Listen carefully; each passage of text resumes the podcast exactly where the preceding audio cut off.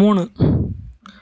மூணுன்றது அவனுக்கு எப்பயுமே ஒரு இமேஜினேஷன் நம்பராக தான் இருந்துருந்துச்சு ஒரு கற்பனை எண்ணாக தான் இருந்துருந்துச்சு ஏன்னா அவனுக்கு வந்து அது வந்து சரியான விளக்கமே அவனுக்கு புரியல. ஒவ்வொருத்தவங்களும் ஒவ்வொரு விளக்கமாக கொடுத்துட்டு இருந்தாங்க. உதாரணத்துக்கு மூணு சுற்றி சுற்றி வர்றது மூணு முடிச்சு போடுறது மூணு தடவை அதை செய்கிறது அப்படின்ட்டே இருந்துச்சு. ஒரு தடவை விக்கிபீடியாவில் இந்த கடவுள்களை பற்றி படிக்கிற படிப்பை பற்றி பார்த்துக்கிட்டு இருந்தான். ஐ திங்க் தியாலஜின்னு நினைக்கிறேன் அவன். பார்த்துக்கிட்டு இருக்கும்போது ட்ரினிட்டின்னு ஒன்று இருந்துச்சு. இது ட்ரினிட்டி அந்த வார்த்தையை ஏற்கனவே அவனும் பார்த்துருக்கான். இளையராஜா அனிருத் ஹாரிஸ் ஜெயராஜ்னு நினைக்கிறேன். அப்படி சில பேர் வந்து அந்த காலேஜில் மியூசிக் ட்ரினிட்டி மியூசிக் காலேஜில் வந்து மியூசிக் படிச்சிருக்காங்க அப்படின்ற மாதிரி ஏதோ சொல்லியிருப்பாங்க. விக்கிபீடியா பேஜில் பார்த்துருக்கான். சரி இந்த ட்ரினிட்டி என்னடா ட்ரினிட்டி இது வந்து கடவுள் பற்றின ஏதோ சொல்கிறாங்களே என்னன்னு பார்ப்போம் அப்படின்னு சொல்லிட்டு பார்க்க ஆரம்பித்தான் அழகம்போல் அவன் டிக்ஷனரியில் மீன் பண்ணான். அதுக்கப்புறம் விக்ஷனரியில் பார்த்தான். அப்போ பார்க்கும்போது தான் ட்ரே டிஆர்ஐ அந்த டிஆர்ஐக்கு மீனிங் வந்து மூ- மூணுன்ட்டு அவனுக்கு ஓரளவுக்கு ஏற்கனவே தெரிஞ்சிருந்துச்சு. ஏன்னா அந்த பெண்டா ஹெக்ஸா பெண்டா ஹெக்ஸா அந்த மாதிரி அவன் ஸ்கூலில் படித்ததை வச்சு அவன் திரும்பவும் அதை ஞாபகப்படுத்தி அதை சர்ச் பண்ணி பார்க்கும்போது அவனுக்கு தெரிஞ்சு அதெல்லாம் எண்களை குறிக்கிறேன்னு ஏன்னா பன்னெண்டாவது படிக்கும்போது திரும்ப அவனுக்கு அந்த ஜிகா டென் அது ஜிகா டுவெல்னு நினைக்கிறேன். Mega six ten to the power of சிக்ஸ்க்கு மெகான்னுவாங்க அந்த மாதிரி திரும்பவும் ஞாபகப்படுத்த அந்த எண்களுக்கு வந்து ஒரு குறிப்பிட்ட வார்த்தைகள் இருக்குன்னு அவன் தெரிஞ்சுக்கிட்டான்.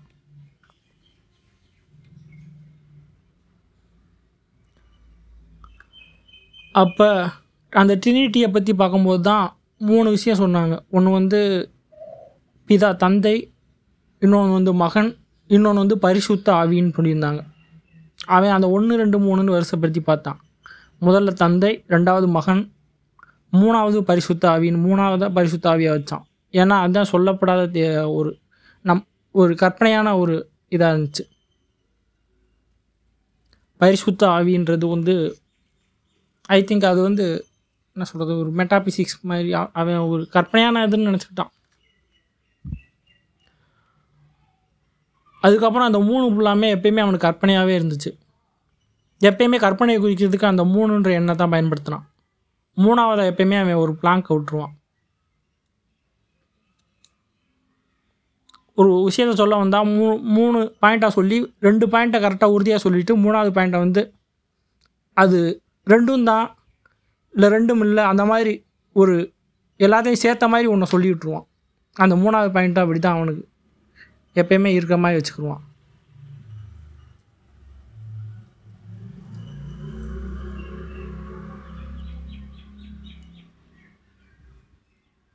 அதுக்கப்புறம் திரும்ப அந்த ட்ரிப்பிள்ன்ற வார்த்தையை தேட ஆரம்பித்தான் அதுவும் எங்கெங்கேயோ கொண்டு போய் கடைசியில் அந்த சொற்பிறப்பியலில் பார்க்கும்போது அதுவும் மூணு சம்மந்தமாக போய் அந்த மூணுக்கு என்னடா அந்த டிஆர்ஐக்கு எங்கேருந்து ஆர்ஜின் கிடச்சிச்சு வேர்ட் ஆர்ஜின் கிடச்சிச்சு அப்படின்னு அவனும் ரொம்ப நேரம் தேட ஆரம்பித்தான் தேட ஆரம்பித்ததில் அவனுக்கு ஒன்று புரிஞ்சுச்சு எல்லாமே அவங்களா வச்சு அதாவது தமிழில் சொல்லுவாங்கள்ல இடுகுறி பெயர்கள் தான். பெயர்களை பற்றி தேடுறதில் அந்தளவுக்கு ரொம்ப சுவாரஸ்யமே இல்லை அதுக்கப்புறம் அவனுக்கு. ஏன்னா அது எல்லாமே அவனுக்கு இடுகுறி பெயர். யாராவது ஒருத்தவங்க வச்சுக்கிட்ட அதாவது சொல்லி வச்சுக்கிட்டு பேசுகிற மாதிரி இருக்கிறது தான் அதைத்தான் அவன் எல்லாமே நேம் அந்த நவுன்றது அவனுக்கு அப்படித்தான் தெரிஞ்சுச்சு சொல்லப்போனால் வார்த்தையிலே அவனுக்கு அப்படித்தான் தெரிஞ்சுச்சு எழுத்துக்களை எல்லாமே நம்ம வச்சுக்கிட்டு எழுதுறது தான் அப்படின்னு. எல்லாமே இமேஜினேஷன் தான். அதாவது முப்பொழுதும் உன் கற்பனையை நம்ம என்ன நினைக்கிறோமோ அதை அப்படியே அது அப்படித்தான். அந்த மாதிரி தான் எல்லாமே அவனுக்கு அப்படி இருந்துச்சு.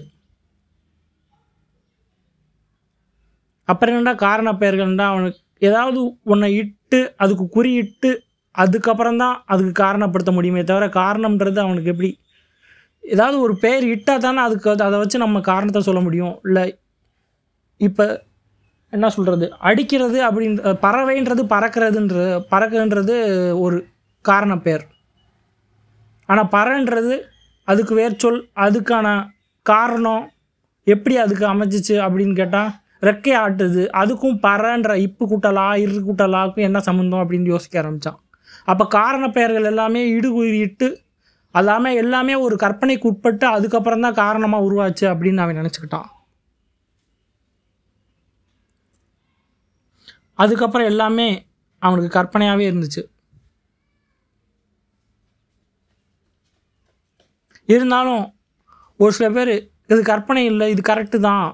ஏன்னா ஒரு சில வரிகளை கேட்கும்போது அதாவது தீக்குள்ளே தீக்குள்ளே விரல விட்டா சுடும் அப்படின்றது அது உண்மையிலே ரியாலிட்டி தானே? அது இருக்குது அதை இமேஜினேஷன் எப்படி சொல்ல முடியும் அப்படின்ட்டு நினச்சான். கில்லுனா வலிக்குது அதுவும் இருக்குது அதை இமேஜினேஷன் எப்படி சொல்ல முடியும் அப்படின்னு நினச்சான். ஆனால் அதுக்கப்புறம் ஒரு நாள் தூங்கிட்டு இருக்கும்போது திடீர்னு எந்திரிச்சான். அவன் கனவுல நடந்தது அவனுக்கு அப்பயே வழியை ஏற்படுத்திக்கிட்டு இருந்துச்சு. அதாவது கனவு காணும் போதே அதுக்கப்புறம் எந்திரிச்சு பார்க்கும்போது தான் அந்த வழி இன்னும் அவன் மூளையில் இருந்துச்சு. அவனோட அவனுக்கு இன்னும் அந்த நினப்பில் இருந்துச்சு. அந்த வழியை அவன் உணர்ந்தான். அப்போ எது ரியாலிட்டி எது இமேஜினேஷன் அவன் யோசிக்க ஆரம்பித்தான் கற்பனைக்கு உணர்வுகள் இருந்தால் அப்போ உண்மை என்ன அது? அப்படின்னு யோசிக்க ஆரம்பித்தான்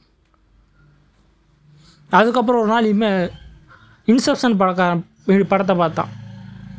அதுவும் அவனுக்கு அது அது அதில் பார்த்தது அவன் அவன் தான் புரிஞ்சுக்கிட்டான் அதாவது அந்த மிஷின் அதெல்லாம் அவன் அதிகம் அதில் அதிக விளக்கம் கொடுத்தா கொடுத்தாங்களா என்னான்னு அவன் பார்க்கல.